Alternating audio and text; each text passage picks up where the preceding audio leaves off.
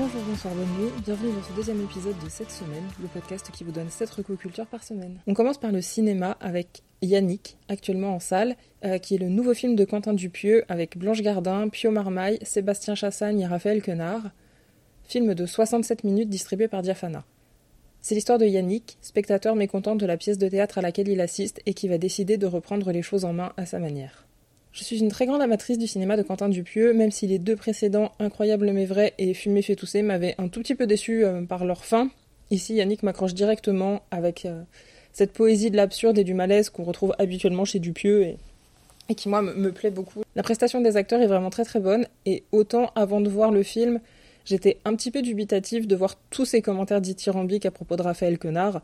Certes, c'est un très très bon acteur, mais je trouvais que les gens en faisaient trop parce que vraiment toutes les, critiques que j'avais pu voir se focalisaient uniquement sur son, sur son rôle à lui, sur son interprétation. Et je trouvais que c'était euh, peut-être un peu trop.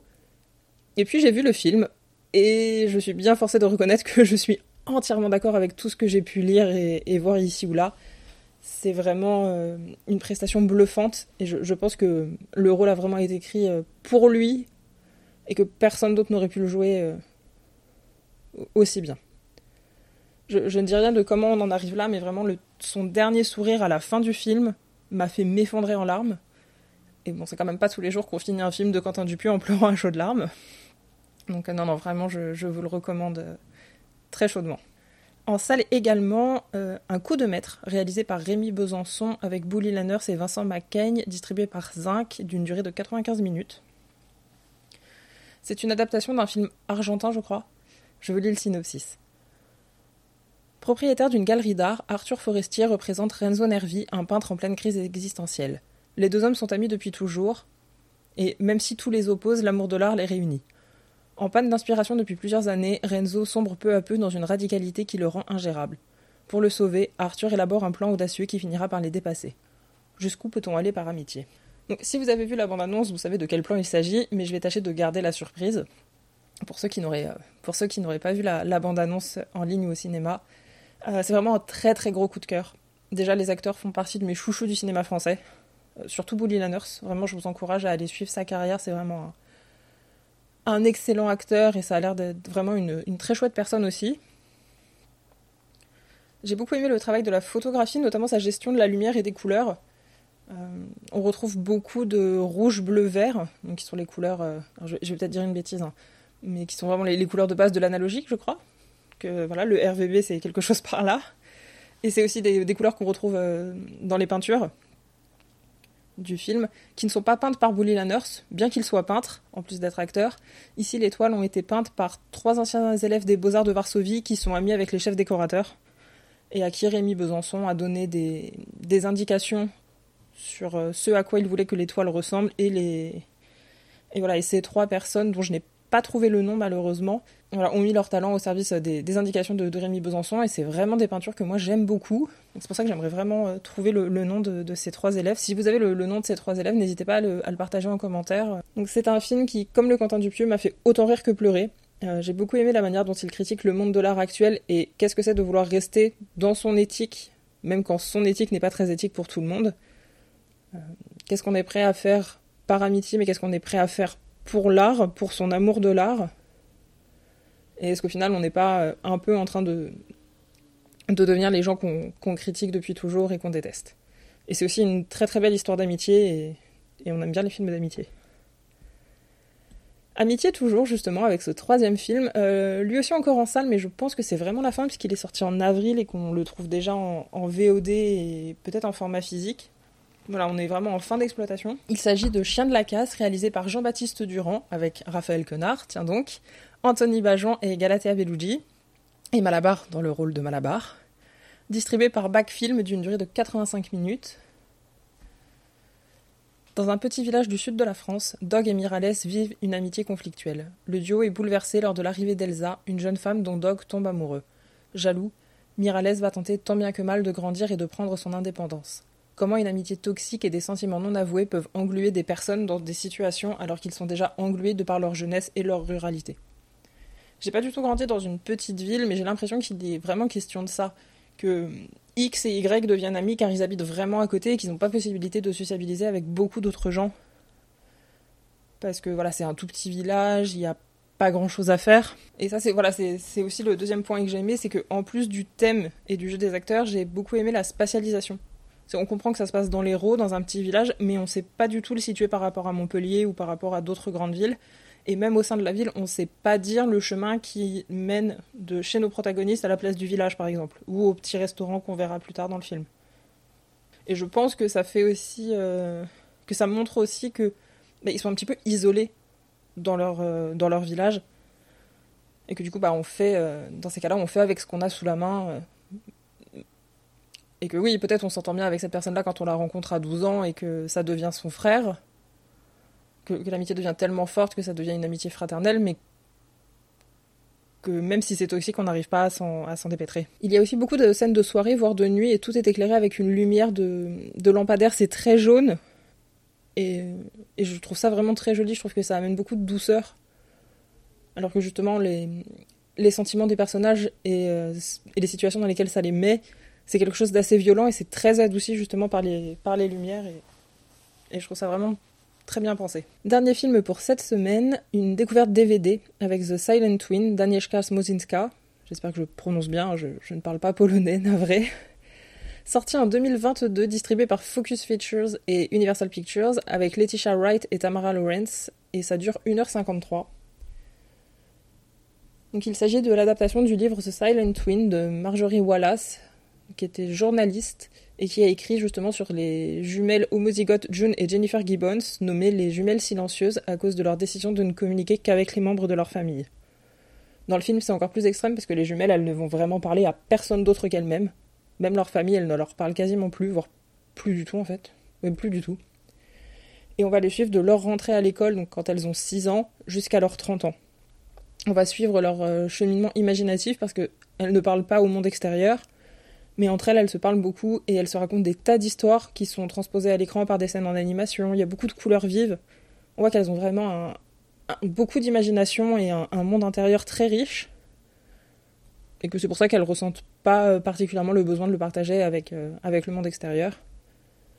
Elles passent beaucoup de temps à écrire et à créer des choses, et c'est quelque chose qui m'a beaucoup parlé, sans mauvais jeu de mots, euh, sans aller jusqu'à dire que moi je me suis reconnue dans leur envie de création, parce que moi j'ai jamais arrêté de parler à personne. Et créer des choses ne m'est jamais apparu comme une nécessité, alors que là on sait, on sent que pour elles, c'est tout ce qui leur reste, c'est tout ce qu'elles ont.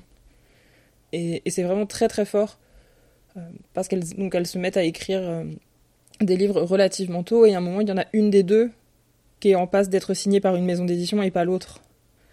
Et du coup, comment la jalousie peut s'installer, parce que il y a une jumelle qui est un petit peu dominante par rapport à l'autre, et dès que l'autre a un tout petit peu plus de pouvoir créatif,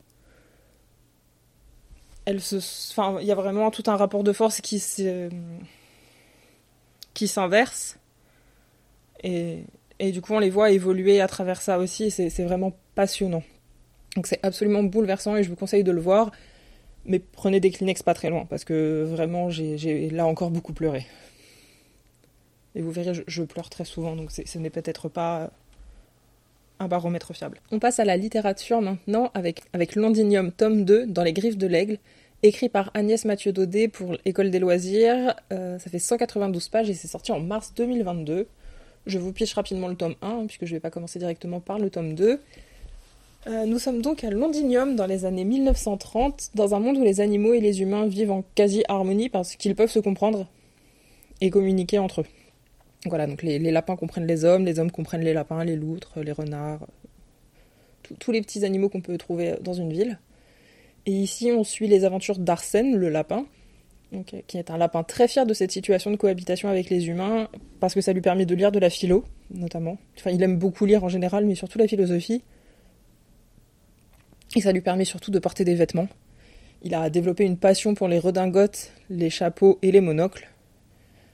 Et son, grand regret, c'est de ne pas pouvoir porter de chaussures, puisque les lapins transpirent par les pattes. Et du coup, il glisse dans toutes les jolies chaussures euh, qui compléteraient sa tenue, donc... Euh, il ne peut pas porter de chaussures et ça le peine beaucoup. Ce tome 2, c'est la suite des événements du tome 1, que je ne vais pas trop détailler ici euh, pour pas faire trop long et pour pas trop dévoiler euh, d'éléments de, ceux qui voudraient lire, découvrir cette saga. Donc Arsène est envoyé en Allemagne par Lady O, la loutre chef de la résistance, pour tenter de faire la lumière sur les événements du tome 1. Donc sur pourquoi euh, les événements du tome 1 se sont passés et qui, qui commandite tout ça. Comme sans doute le voyage ne va pas être de tout repos pour le petit lapin, qui va vite découvrir que l'Allemagne des années 30 n'est pas le havre de paix qu'il s'imaginait et qu'aimer les animaux et être végétarien ne fait pas forcément de vous une bonne personne. C'est pour moi un vrai plaisir de retrouver ce monde, de découvrir les modes de vie d'animaux de l'étranger aussi, euh, qui eux ne peuvent pas vivre en cohabitation avec les humains, parce que c'est vraiment quelque chose qui est spécifique à, Londres, à Londinium. Et du coup, les animaux sont quand même un petit peu obligés de se cacher, de se méfier. Et,